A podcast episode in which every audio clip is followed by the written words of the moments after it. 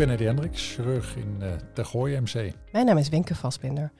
Vandaag gaan we uitgebreid in gesprek over liesbreuken. Wat fijn dat je er bent, uh, Eddie.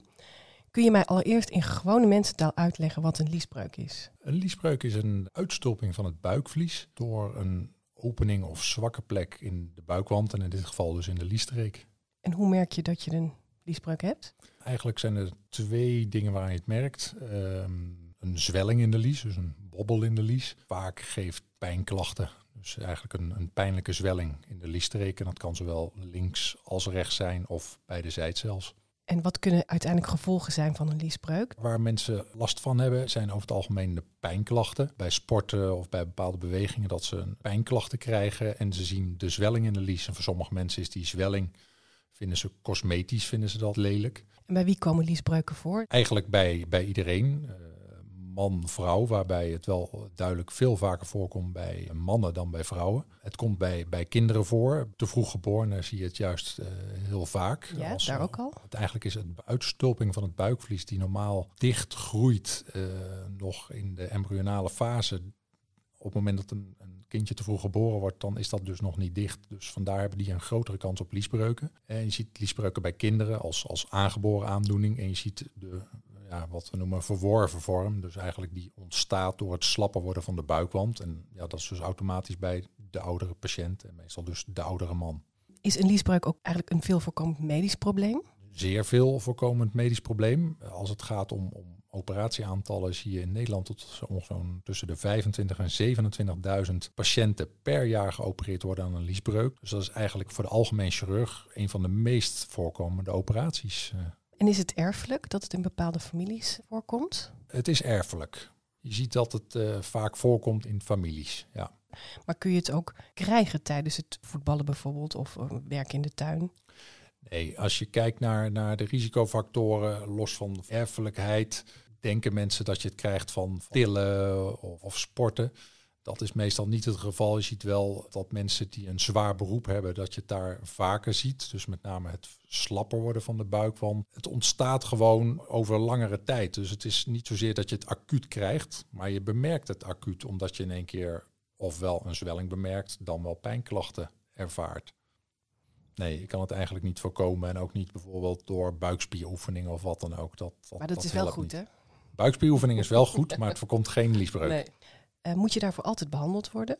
Nee. Patiënten presenteren zich wel eens met alleen een zwelling. Op het moment dat de patiënt alleen een zwelling heeft en heeft daar geen klachten van, geen pijnklachten van, dan hoef je niet per se te opereren. Je kan afwachten. Een liesbreuk gaat nooit vanzelf over. Op het moment dat je niet behandelt, oftewel geen operatie doet, dan zal de liesbreuk altijd blijven bestaan. Dat is op zich geen probleem. Wat we wel weten en wel zien is dat eigenlijk na zo'n, als je, als je uh, patiënt besluit om, om niet geopereerd te worden, dat ongeveer driekwart van de mensen alsnog geopereerd wordt in de zeven jaar daarna. Dus uiteindelijk komt bijna iedereen met een liesbreuk wel toe aan een operatie. Maar dan is op dat moment het niet opereren wel een gezamenlijk genomen besluit dat op zo'n moment mogelijk de beste uitkomst is. Maar je kan dus kiezen voor een, een afwachtend beleid. Opereren is niet altijd nodig bij het ontbreken van klachten. Op het moment dat iemand klachten heeft, ja, dan is het op zich wel uh, verstandig om te opereren, omdat je mensen daarmee uh,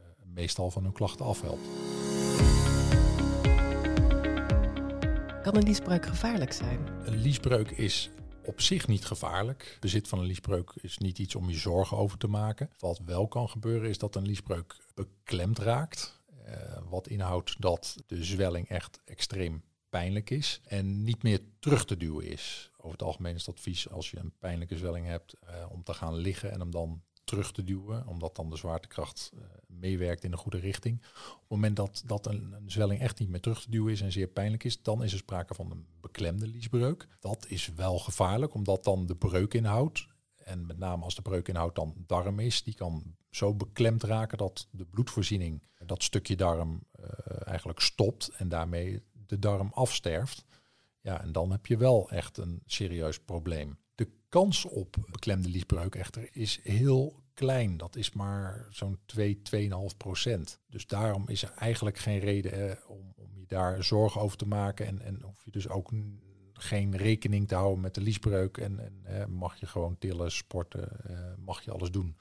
Maar op het moment dat er sprake is van een beklemde liesbreuk, dan is wel uh, acuut bezoek aan een dokter noodzakelijk, omdat er dan ook wel direct gehandeld moet, uh, moet worden.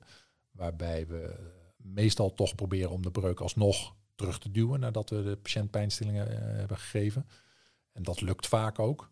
Als dat lukt en de patiënt voelt zich verder goed, dan zullen we de liesbreuk op korte termijn, dat is meestal binnen een maand, opereren. Lukt het niet om de beklemde liesbreuk terug te duwen, dan zullen we acuut moeten opereren, omdat ja, anders uh, kans bestaat dat die, dat die darm afsterft. Maar dan die ingreep zelf, krijgt iedereen dan dezelfde ingreep? Er zijn eigenlijk twee technieken. De open techniek en de laparoscopische of scopische techniek, ook wel de kijkoperatietechniek genoemd. We kiezen bij behandeling van liesbreuk uh, sinds eigenlijk al de laatste, nou pak een beet, 20, 25 jaar kiezen we voor de techniek waarbij we de buikwand, uh, nadat we de breuk teruggeduwd hebben, buikwand verstevigen met uh, kunststof matje. Daar is veel over te doen, maar dat is eigenlijk de enige juiste manier van behandelen met mat technieken zonder mat, die werden tot, tot zo'n 20 jaar geleden veel gebruikt. Maar daar zie je heel vaak een recidief, dus terugkeer van de, van de liesbreuk. En daarom kiezen we tegenwoordig eigenlijk altijd voor het gebruik van een mat. Daar dus, zoals gezegd, twee technieken. De open techniek en, en, en de, de scopische techniek. De voorkeur gaat uit, over het algemeen, naar de scopische techniek. En dat is dus ook de meest moderne techniek. Als ik... ja, klopt. Is het een ingreep die plaatsvindt onder algehele narcose? De open techniek. Die kan uitgevoerd worden onder een ruggenprik of onder algehele narcose en kan ook zelfs onder lokale verdoving uitgevoerd worden. Is dat een keuze die je met een patiënt bespreekt of is het een... Ja, dat is wel een keuze. De, moet zeggen, de lokale techniek die gebruiken we echt in uitzonderingsgevallen als patiënt slechte medische conditie heeft, niet onder algehele narcose kan gaan of geen ruggenprik kan krijgen. Dan gebruiken we de lokale verdoving. De andere twee anesthesievormen, dat is een keus van patiënt. Maar dat kan dus alleen bij de open techniek kan je die keus maken. Bij de scopische techniek uh, kan het alleen onder algehele narcose. Kun je ons ook toch nog even goed vertellen hoe de liesbreukoperatie zelf verloopt? Uh, hoe wordt de breuk weer gerepareerd? Ja, bij de open techniek maken we een, een snee van ongeveer 6 centimeter eh, over de zwelling. Dus in de lies. Waarbij we dan de verschillende lagen van de buikwand openen de breuk terugduwen. Als er een uitstulping is van het buikvlies, dan maken we die los uit de omgeving en uh, halen we die, die uitstulping weg of duwen we terug in het geheel. Waarna we de achterwand, zoals we dat noemen, van het lieskanaal verstevigen met de kunststofmat. En die wordt dan vastgehecht. En je hebt ook matten met speciale, die speciaal soort kleeflaagje hebben, een soort klittenbandlaag die zichzelf vastplakken in, in het lieskanaal. En op die manier verstevig je het lieskanaal zodat het niet opnieuw zodat het niet opnieuw kan gebeuren. Dat is uiteindelijk het doel. Hè. En dus dat je de zwelling weghoudt en dat die ook niet meer terugkomt. Dat is het doel van je liesbreukoperatie. Bij de scopische techniek, onder algehele narcose, daar maken we een drietal uh, kleine sneetjes tussen het niveau van de navel en het schaambeen. Dan zitten we als het ware aan de achterkant van de buikwand. En dan creëren we ruimte tussen het buikvlies en de buikwand, waarna we de breuk ook terugtrekken.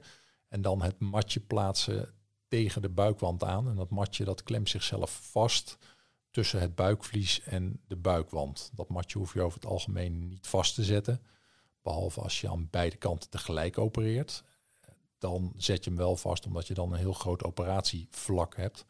En dan de mat wat meer kans is dat de mat gaat verschuiven. Het voordeel dus bij de scopische techniek is dat je eigenlijk vanuit dezelfde positie, zowel links als rechts kan opereren. En bij de open techniek, ja, daar moet je een, een, snee maken aan de kant waar je moet zijn. Dus als je beide zijds open techniek moet doen, moet je ook aan beide zijden een, een snee maken. Dat is iets complexer dan? Uh, het is niet zozeer complexer, want technisch is de scopische ingreep voor de dokter moeilijker, of laat ik zo zeggen, moeilijker om te leren. Als je uiteindelijk de techniek beheerst, dan zijn beide technieken denk ik gelijkwaardig. Maar de scopische techniek is, is, is technisch iets lastiger om te leren. En uh, kun je na zo'n ingreep meteen weer naar huis? Of moet je bijvoorbeeld nog een nacht blijven? De meeste liesbreukoperaties worden uitgevoerd in dagbehandeling. Dus dan, dan ga je eigenlijk dezelfde dag weer naar huis. Af en toe als mensen veel pijn hebben of, of, of het een hele grote breuk is, dan kan het zijn dat patiënten een nachtje blijven. Dat is met name dan voor, voor pijnstilling of, of mensen die thuis onvoldoende hulp hebben. Maar je mag direct naar huis, want je mag ook na de operatie eigenlijk alles doen. Als het gaat om nabehandeling, dan eh, wat je wel en niet mag doen na een operatie, dan is het wat kan, dat mag. Gelden geen uh, beperkingen. beperkingen. Dat denken mensen vaak. Vroeger lagen mensen in na een liesbreukoperatie 14 dagen in het ziekenhuis in bed. Ongelooflijk is dat eigenlijk, hè? dat het zo'n enorm uh, verschil is. Ja, dat was denk ik tot 30 jaar geleden was dat heel normaal. En, en ja, toen, daarna mochten mensen al sneller naar huis, als alleen de open techniek, maar mochten mensen wel sneller naar huis. Ja, en tegenwoordig is het in, in, in dagbehandeling. Zijn er ook um, eigenlijk risico's aan een liesbreukoperatie? Ja, elke operatie kent risico's. En we denken in algemene zin aan infectie en bloeding. Dat je snijdt en dat de complicaties die, die kunnen ontstaan, de kans daarop is beperkt. Dat is echt maar enkele procenten. Een ander risico uh, van opereren of eigenlijk gevolg is terugkeer van de liesbreuk, uh, het recidief. En dat is ongeveer zo'n 5% kans op jaren na operatie. Ja, dat is een risico nadien. Hè? Ja, nee, de, de infectie en de bloeding zijn eigenlijk de risico's rondom de operatie. Het terugkeer van de liesbreuk is uh, het risico nadien. En een ander belangrijk punt bij liesbreukoperaties is pijnklachten, beter gezegd chronische pijnklachten na liesbreukchirurgie. Dat is een lastig probleem wat voorkomt in wel 10 tot 15 procent van uh, de patiënten. Waarbij gelukkig het, het, grootste deel uiteindelijk toch wel van zijn pijnklachten afgeholpen kan worden of de tijd helpt om de pijn uh, te doen verdwijnen. Maar uiteindelijk hou je wel een, een patiënt over. Dat, dat varieert tussen de 3 en de 5 procent. Die eigenlijk na de liesbreukoperatie, die je uitvoert omdat ze klachten hebben, klachten blijven houden. En dat is ook terugkijkend naar eh, kies je wel eens voor een afwachtend beleid. Dat kan dus een reden zijn bij iemand die helemaal geen klachten heeft en, en een relatief kleine zwelling zonder hinder, geen cosmetisch bezwaar. Dat je zegt, ja, we wachten nu af, want dan heb je ook geen kans op die chronische pijnklachten. En opereren kan eigenlijk altijd nog. Hoe ziet je lies eruit na de operatie? Na de eh, open procedure, ja, dan daar een litteken zitten. Eh, we sluiten dat eigenlijk altijd onderhuids met oplosbare hechtingen. Dus ja, je hebt daar een litteken zitten van, van 6 centimeter. En hoef je niet terug om dat eruit te laten halen? Nee, je hoeft niet terug om dat eruit te laten halen. Dat lost vanzelf op. Je ziet bij de meeste mensen, zeker bij de open procedure, wel dat er na een week een beetje een reactie ontstaat in de lies. En dan voelen ze eigenlijk een wat, wat strengvormige zwelling. Dat is de inhoud van het lieskanaal. Dus de bloedvaten die naar de bal toe lopen en, en de zaadstreng. Dat gebied dat zwelt een beetje op. Dus mensen hebben wel een aantal weken hebben ze een beetje een, een lichte uh, strengvormige zwelling in de lies. Bij de scopische ingreep, daar heb je de wondjes waar je de operatie uitvoert, zit in het midden. Nou, die kunnen wat zwellen en wat verdikt aanvoelen. Heb je in het liesgebied zelf eigenlijk, zie je niks. Je voelt wel wat, want van binnen is daar natuurlijk geopereerd. Maar je ziet eigenlijk aan de buitenkant niet zo heel erg veel in het liesgebied. Soms wel een blauwe plek die daar uh, ontstaat en uitzakt. En zelfs ook naar de balzak kan uitzakken. Dat kan wel, maar meestal valt dat wel mee. Hoe verloopt na zo'n uh, operatie ter herstel verder? Moet je bijvoorbeeld naar de fysiotherapeut? Wat, wat kan, dat mag. Mag je sporten, mag je werken? Ja, alles mag als dat kan. praktijk zie je dat de meeste mensen toch wel 1, 2, 3 weken beperkt zijn uh, in wat ze kunnen en wat ze doen door de pijnklachten, door wat, wat zwelling. En je ziet met name mensen die beidezijds geopereerd zijn, dat die over het algemeen natuurlijk meer beperking hebben dan als je aan één kant geopereerd bent. Je mag alles. Ja, maar je moet het dan ook nog willen. Hè? Je moet het willen. Gevallen. En, en wij bellen alle patiënten na ongeveer acht weken om te horen hoe het gaat. Oh, meestal na die acht weken gaat het goed. Het verhaal wat je hoort van patiënten over de periode daarvoor wisselt. Er zijn patiënten die echt al na twee dagen weer aan het werk waren, stukken gefietst hebben, gewandeld hebben. Er zijn ook die zeggen, ja, ik vind het toch erg tegenvallen. Het is me tegengevallen, want het heeft toch wat langer geduurd dan ik gedacht heb. Ja, die hadden dan gehoopt dat ze ook binnen een week eigenlijk wel alles konden. Maar dan duurde het misschien toch twee, drie weken. Maar je ziet over het algemeen dat mensen als na een periode van twee maanden toch allemaal wel weer uh, hersteld zijn. Los van dus een groep die, waar het over hadden, de pijnklachten hebben. De periode voordat je weer ja, de volledige belasting hebt, die is dus ja, daar inherent aan. Ja, ja. ja bedoel, als je geen pijn meer hebt, kan je ook makkelijker belasten en zul je ook makkelijker belasten. Maar, maar het mag direct.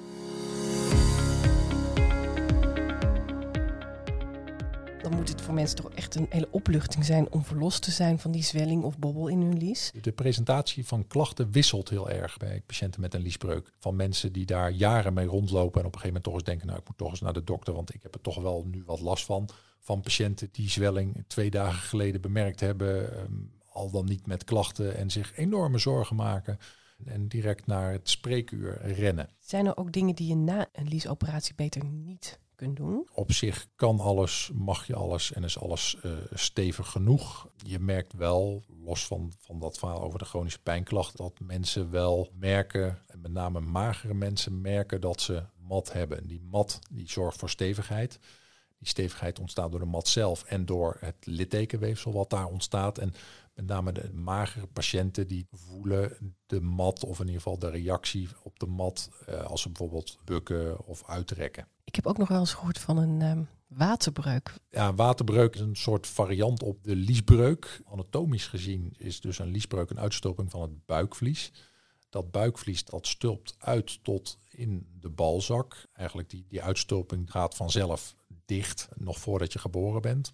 Maar als hij dus niet helemaal dicht gaat, en dat gebeurt vaker eigenlijk dan dat we denken, en we spreken van een liesbreuk op het moment dat daar als breukinhoud vet of andere dingen uit de buik, zoals bijvoorbeeld uh, darmen in uitstulpen. En op het moment dat uh, er vocht in staat, dan noem je het een waterbreuk. Dat is iets wat bij hele jonge kinderen soms nog wel eens vanzelf kan herstellen. En ook de operatietechniek voor een waterbreuk is heel anders dan bij een liesbreuk en wordt over het algemeen uitgevoerd door een uroloog en niet door een chirurg. Maar dat wisselt een beetje per kliniek. Wat staat er in de toekomst te gebeuren op het gebied van liesbreuken? Ja, ik denk dat er niet per se heel veel verandert. Als je kijkt naar de geschiedenis van de liesbreukoperatie, uh, dan zie je heel veel verschillende technieken met allemaal hele mooie uh, eigen namen. Dat waren allemaal technieken zonder het gebruik van een mat. Als het gaat om pijnklachten en liesbreukchirurgie, als je, als je, en dat is nooit voor, voor die technieken heel uitgebreid onderzocht, maar lijkt ook dat die pijnklachten uh, eigenlijk toch ook wel fors waren. En niet per se beter dan uh, sinds dat we de mat gebruiken.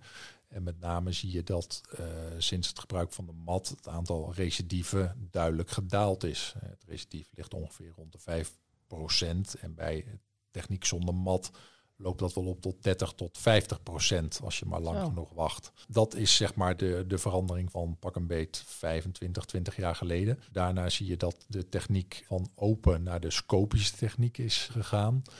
Ik denk niet dat er heel veel nog gaat veranderen. Er is natuurlijk, omdat wordt gekeken naar wat voor soort mat het beste is. Daar heb je verschillende diktes en verschillende grootte van openingen in de mat. Dus daar wordt naar gekeken, het al dan niet vastzetten van een mat. Maar hele grote veranderingen verwacht ik niet. Uh, als je kijkt dat tegenwoordig voor de scopische technieken wordt ook wel eens een robot gebruikt. Daar lijkt eigenlijk geen meerwaarde te zijn bij, bij de eenvoudige liesbreukoperatie. Dus ik verwacht niet dat de toekomst is uh, voor de liesbreuk. Dus heel veel veranderingen verwacht ik niet. Wat je wel ziet is dat niet zozeer verandering van techniek, maar je krijgt wel steeds meer dat waarbij de liesbreuk eerder geopereerd werd eigenlijk door elke zeg maar, algemeen chirurg, zie je nu dat de liesbreukchirurgie ook echt aandachtsgebied wordt. En dat is eigenlijk onderdeel van de buikwandchirurgie. Dus, dus dan is het vaak niet alleen liesbreuken, maar ook navelbreuken, littekenbreuken en dat soort zaken. Dus je krijgt meer een groep die dat vaker doet, daar meer in geïnteresseerd is een aantal technieken echt tot in de details beheerst. Dus, dus daar zit denk ik wel een verandering in die al, al langzaam uh, zijn intrede heeft gedaan. Dus daarmee gezegd, als je dat vaker doet. Ben je er beter in, ben je er uh, sneller in, kan je het beter beoordelen, beter complicaties behandelen. Dat geldt voor, voor alle chirurgische aandoeningen en operaties, maar ook zeker dus voor de liesbreuk. En uh, ik weet dat jij ook uh, liesbreukoperaties niet alleen hier in het Tergooiumzee doet, heel vaak en heel veel, maar ook in Afrika. Ja, nee, dat klopt. Um, ik ben uh, een aantal keer meegeweest op uh, missie met Operation Hernia. Een organisatie opgezet vanuit Engeland door een, onder andere een Ghanese chirurg. En daar is ruim tien jaar geleden ook Nederlands initiatief uh, heeft zich daarbij aangesloten. Onder andere, of eigenlijk primair opgezet door Maarten Simons, Jamila Boerma en Frank Garsen als drietal. Daar zijn steeds meer chirurgen bij aangesloten, waaronder andere Net van Geloven hier ook werkzaam in Tegooi MC. En uiteindelijk ben ik daar ook bij aangesloten. En gaan we één keer per jaar met een groep van ongeveer 15 chirurgen en chirurgen in opleiding gaan wij liesbreuken opereren in Ghana. Dat betreft grote liesbreuken. Daar net zoveel patiënten als in Nederland, alleen veel minder artsen. Dat betekent dat patiënten veel langer blijven lopen met hun liesbreuk. En uiteindelijk als je maar echt lang genoeg loopt, dan, dan wordt die breukinhoud en daarmee de zwelling wordt, wordt groter. Dus je ziet daar over het algemeen zeer grote liesbreuken. Uh, soms letterlijk loopt de breuk tot op uh, de knieën of is die gezakt ongeveer tot op de knieën. Zo groot, uh, en dan zit een groot deel van, van de buikinhoud zit in die breuk. Ja, en die patiënten opereren wij daar echt heel pijnlijk zijn dan. Het is niet per se altijd pijnlijk, maar het is wel hinderlijk. Je bent natuurlijk, als, als je echt een, een grote voetbal tussen de benen hebt hangen, dan ben je wel beperkt in je doen en laten. ja pijn is niet eens altijd wat op de voorgrond staat, maar de mechanische eh, hinder uh, wel. Nou, wat wij doen als Operation Hernia is dus met, met uh, tijdens zo'n missie, we nemen de spullen grotendeels mee uit, uh, uit Nederland. En dan opereren we daar over het algemeen onder lokale verdoving en passen we de open techniek toe. Waarbij we dus die, die grote breukinhoud ja, eerst terugbrengen in de buik om dan uiteindelijk de buikwand te verstevigen met een, met een kunststof matje. Hoe is dat om chirurg te zijn? Ja, het vak als chirurg is een, is een heel mooi vak. is een heel veelzijdig vak. Een heel dankbaar vak. De inhoud van ons vak heeft vele facetten. Van de polykliniek tot de supervisie van de afdeling. Uiteraard ook uh, het opereren. En daarnaast ook het, het opleiden van artsen tot uh, chirurg ja, een heel mooi, veelzijdig vak. We horen het te luisteren, hoort maar de glimlach zien, die is bijna te horen, denk ik. Ja, het geeft ontzettend veel voldoening. Wat voor uh, operaties doe je nog meer naast de liesbreukoperaties dan? Mijn aandachtsgebieden zijn de GE-chirurgie, darmchirurgie. Uh, en als onderdeel daarvan is eigenlijk de buikwandchirurgie, waar, waar dan liesbreukchirurgie weer onderdeel van is. En daarnaast ben ik ook longchirurg. Het zelf iets goed kunnen is één, maar het ook overbrengen aan anderen. Hoe is dat voor jou, dat opleiden van uh, jonge artsen? Dat is een wezenlijk onderdeel van mijn vak. Belangrijk, maar ook een heel leuk onderdeel. Uh, ik ben plaatsvervangend opleider hier ook in Tagooi MC. Los daarvan is de hele groep chirurgen opleiders. dus wij leiden met de hele groep leiden wij ja, artsen op tot chirurg. Het is heel mooi om dat groeiproces te zien van een artsassistent begint tot uiteindelijk na zes jaar zijn ze klaar als chirurg. En ja, dat is een, een heel mooi traject om ze daarin te mogen begeleiden. Oh, zo ben je zelf ook ooit begonnen. Ja, en daar kijk je ook heel vaak op terug. Je bent ook gevormd door waar je opgeleid en door wie je opgeleid bent. Je herinnert je nog steeds waarom je bepaalde dingen doet.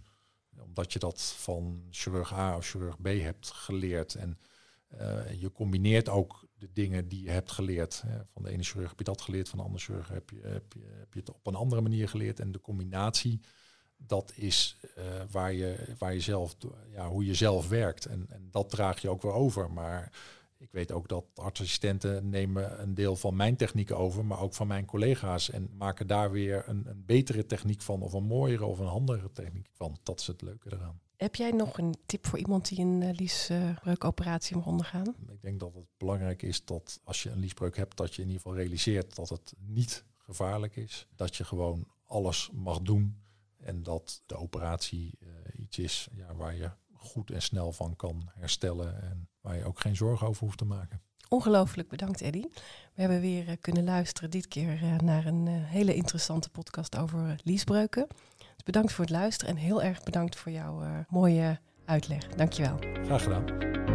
U luisterde naar een aflevering van de Tergooi podcast. We hebben nog veel meer afleveringen gemaakt. Bent u benieuwd? Ga dan naar tergooi.nl slash podcast.